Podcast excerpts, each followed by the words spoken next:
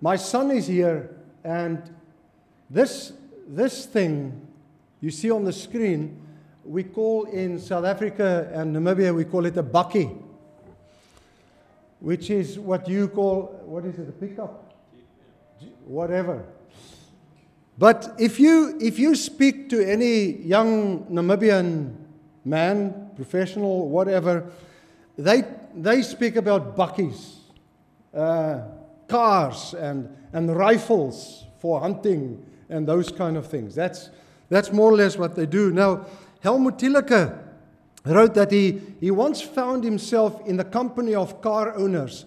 It's uh, when you, when you uh, speak to some of the people here in our, in our um, congregation as well, with all their grand cars, uh, which I, I will not mention what kind of cars we have.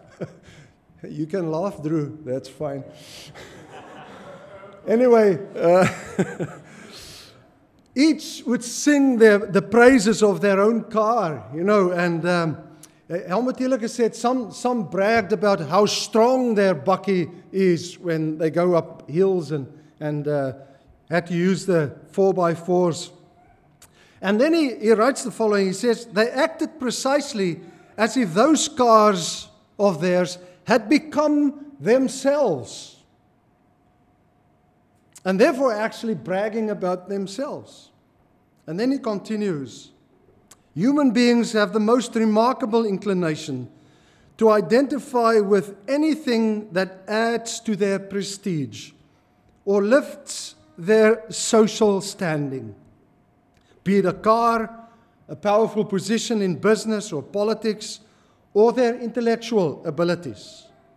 They latch onto these things and identify with them to the point of saying, actually, this is who I am. This is who I am. And we can add to the list our nice house, our important position of our, our husband or wife, or even our children's achievements. This is who I am. This is my legacy. This is who I am. What determines your identity? Who are you? What makes you feel good about yourself? Something changed in Paul's identity if we read this passage, and he states it very clearly in this passage. He says, Christ Jesus took hold of me. The Good News Bible says Christ Jesus has already won me to himself. The, the Greek language says that he has arrested me. He's taken me into custody. I'm not my own anymore. I have a new identity. This, he says, was an act of the gracious God. He says, I no longer have a righteousness of my own. The kind that's gained by obedience to the law. I cannot work my own righteousness anymore. I now have the righteousness that comes from God. It's sort of poured out on me. So he makes a clear distinction between two kinds of identities that we can have. On the one hand, we can feel that we can set ourselves free with our own efforts. All the good things we, we do, and all the good things we are, and all the good things we've done in the past. That, he says, is not the right identity. Being justified by God's grace that is the, the real identity we have. We're not a citizen of the world anymore. We are now citizens of heaven. And we are not citizens of heaven because we worked hard enough for it. God made us part of his kingdom. So, what's Paul's reaction to this change of identity that came to him, that was given to him? He says, I consider everything a loss compared to the surpassing greatness of knowing Christ Jesus, my Lord. I want to know Christ and the power of his resurrection and the fellowship of sharing in his sufferings, becoming like him in his death. Maybe you've heard and uh, seen the words on the screen. One concept stands out all the time I want to know Christ. That's my response to this new identity that I have. When we understand that God has changed our identities and gave us a new start, a new beginning in life, it fills us with this intense desire to know Christ as Lord. But it's not a mere intellectual, objective awareness that Christ is the Lord. He says, Christ Jesus, my Lord. Not because I possess Christ, but because He took hold of me. He is my Lord.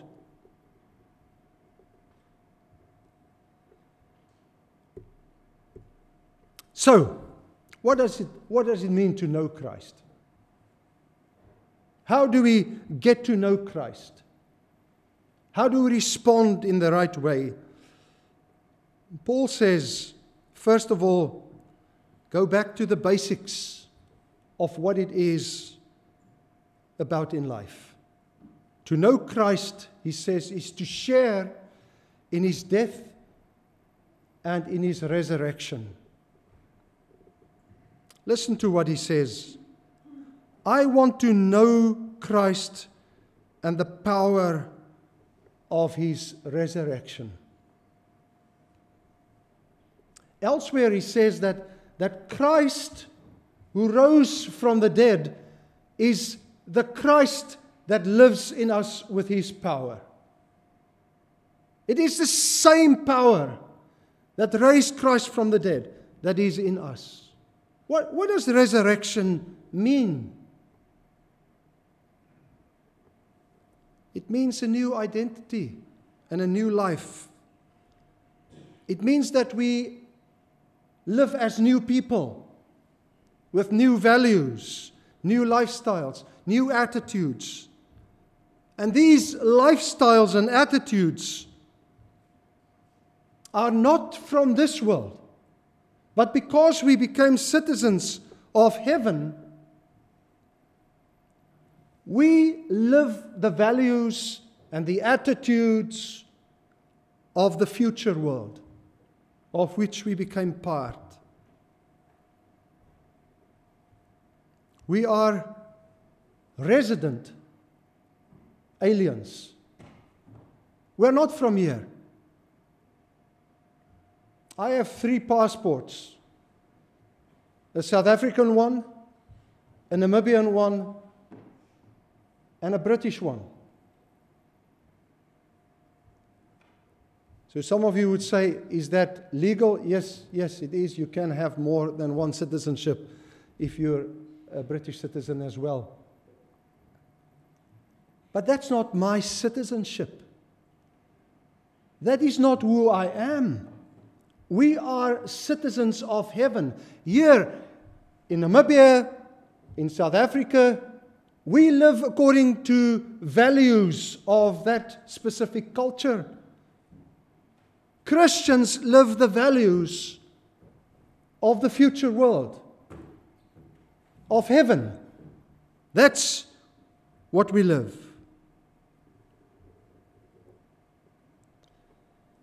But he goes on. He says, I also want to know Christ, becoming like him in his death That's the uncomfortable part of what Paul is saying. See, death means a funeral, it means the end. Dietrich Bonhoeffer said, when Christ calls a man, he bids him, Come and die. To know Christ is to discover more and more that our old life has been buried and that we cannot live the old life anymore. That our own efforts have been buried. That our old identity is past. In Paul's life, he had to draw up a balance sheet of gains and losses. Paul looks back on his life and he says, Look at who I was. He says, I could, of course, put my trust in many things. If anyone thinks that he can trust in external ceremonies, that's me. I have even more reason to feel that way. I was circumcised, he says, on the eighth day. I'm an Israelite from birth, from the tribe of Benjamin, a pure blooded Hebrew. And you know what? I was a Pharisee. And a Pharisee was a good man, a man that really lived according to the law. If, if anybody could say that he is righteous, it was me, he says. I was faultless when it came to the law. These things he had was his own merit. It was based on his background and his descent, where he came from. He had the opportunity to have a highly successful life with special status and prestige. We can translate it, of course, in our own idiom. I am baptized.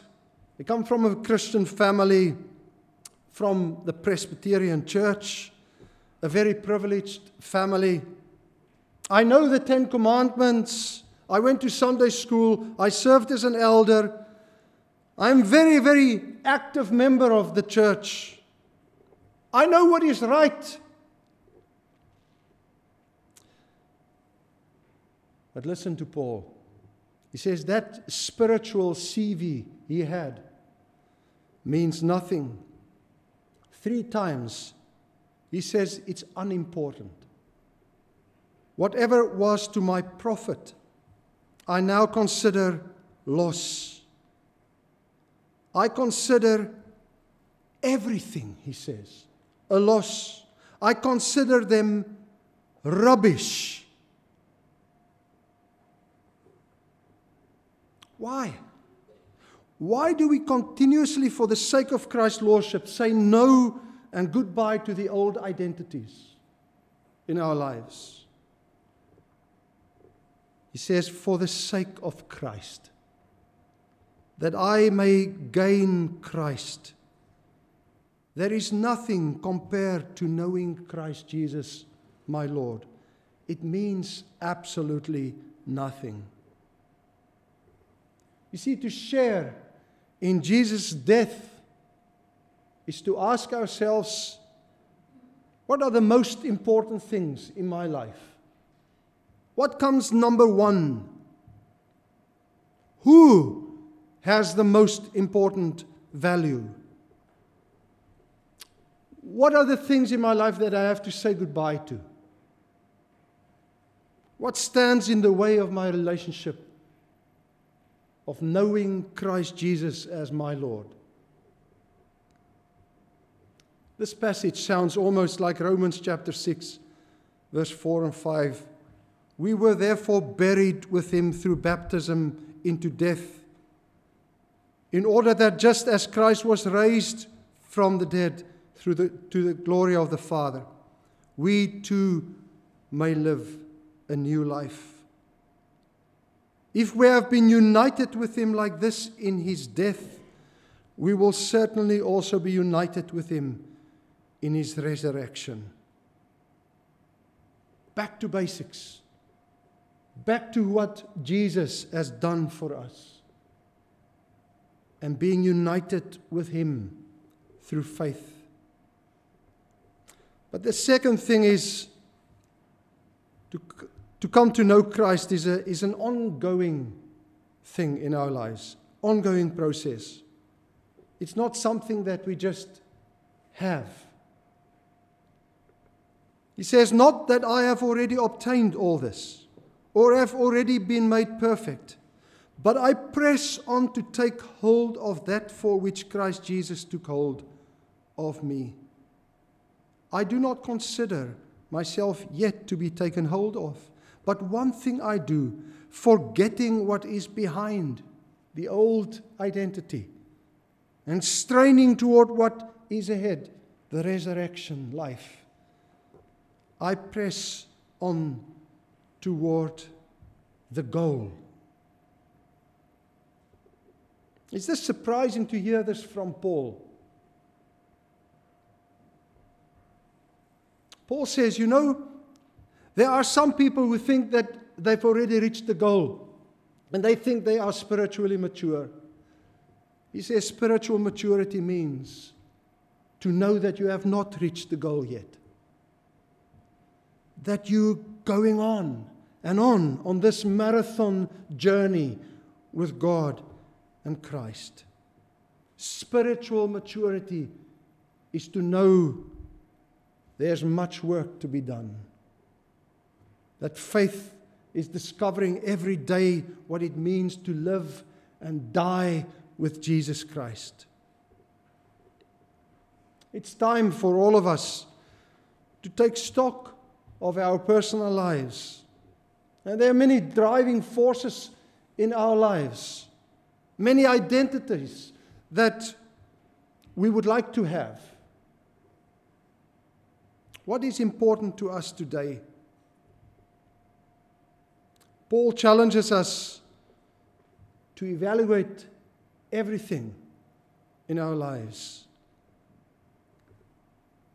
Do they make me spiritually richer? Or does it make me bankrupt? Do they make me more self reliant, self satisfied, and content about myself that I don't need God anymore? Or does it help me to know Christ better? Does it become like an opiate, dulling our awareness of our need for Christ and for God's love? You see, it is possible for all of us to be bankrupt while we have a lot a lot of money, a lot of status, a lot of success, a nice house, a good position. We can be important in society, but bankrupt. There are only two possibilities here.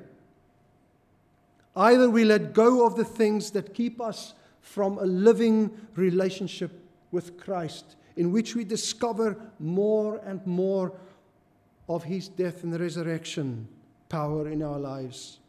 Or we hold on to these things and let go of Christ. We either sacrifice our own interests and live according to the values of the kingdom,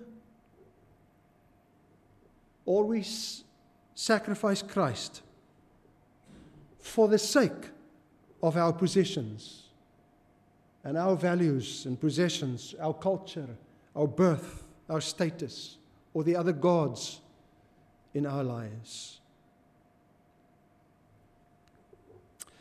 There's a German tale by Paul Langhoff called The Richest Man in the Town. A very rich and important man, by far the richest in the town, rode on his horse through the forest one morning.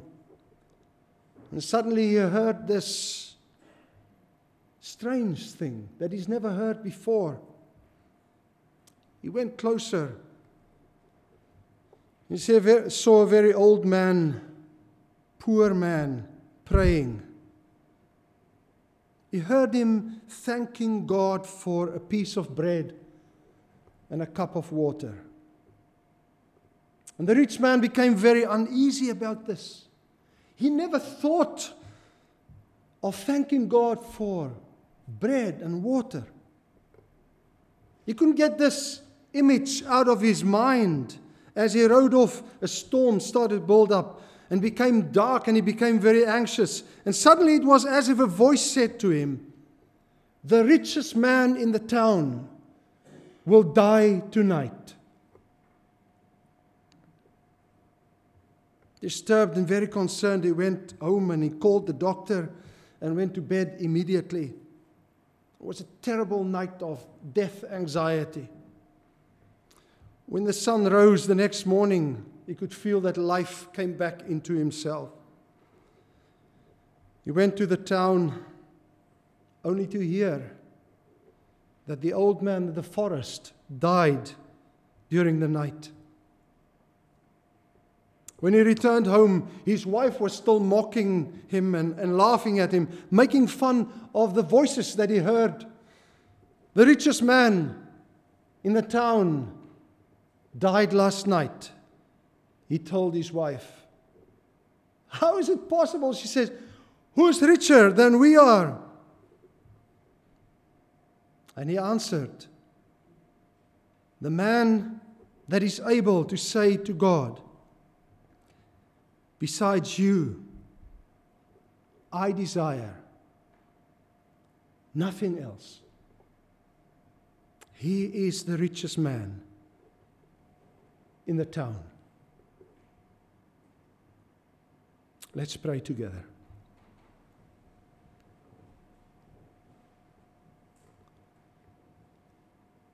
Father, we pray that you would come by the power of your Holy Spirit and help us to understand what our real identity is. That we would, in faith, embrace once again the death and resurrection of Jesus Christ in our lives. That we once again will go to you and live in an intimate relationship with you, getting to know you better and experience the greatness of your love. Father, help us to take stock. Help us once again to discover that you are the one that makes us rich. Rich in love, rich in righteousness. Come, Spirit of God, fill our hearts by the power of the death and the resurrection of Jesus Christ. Amen.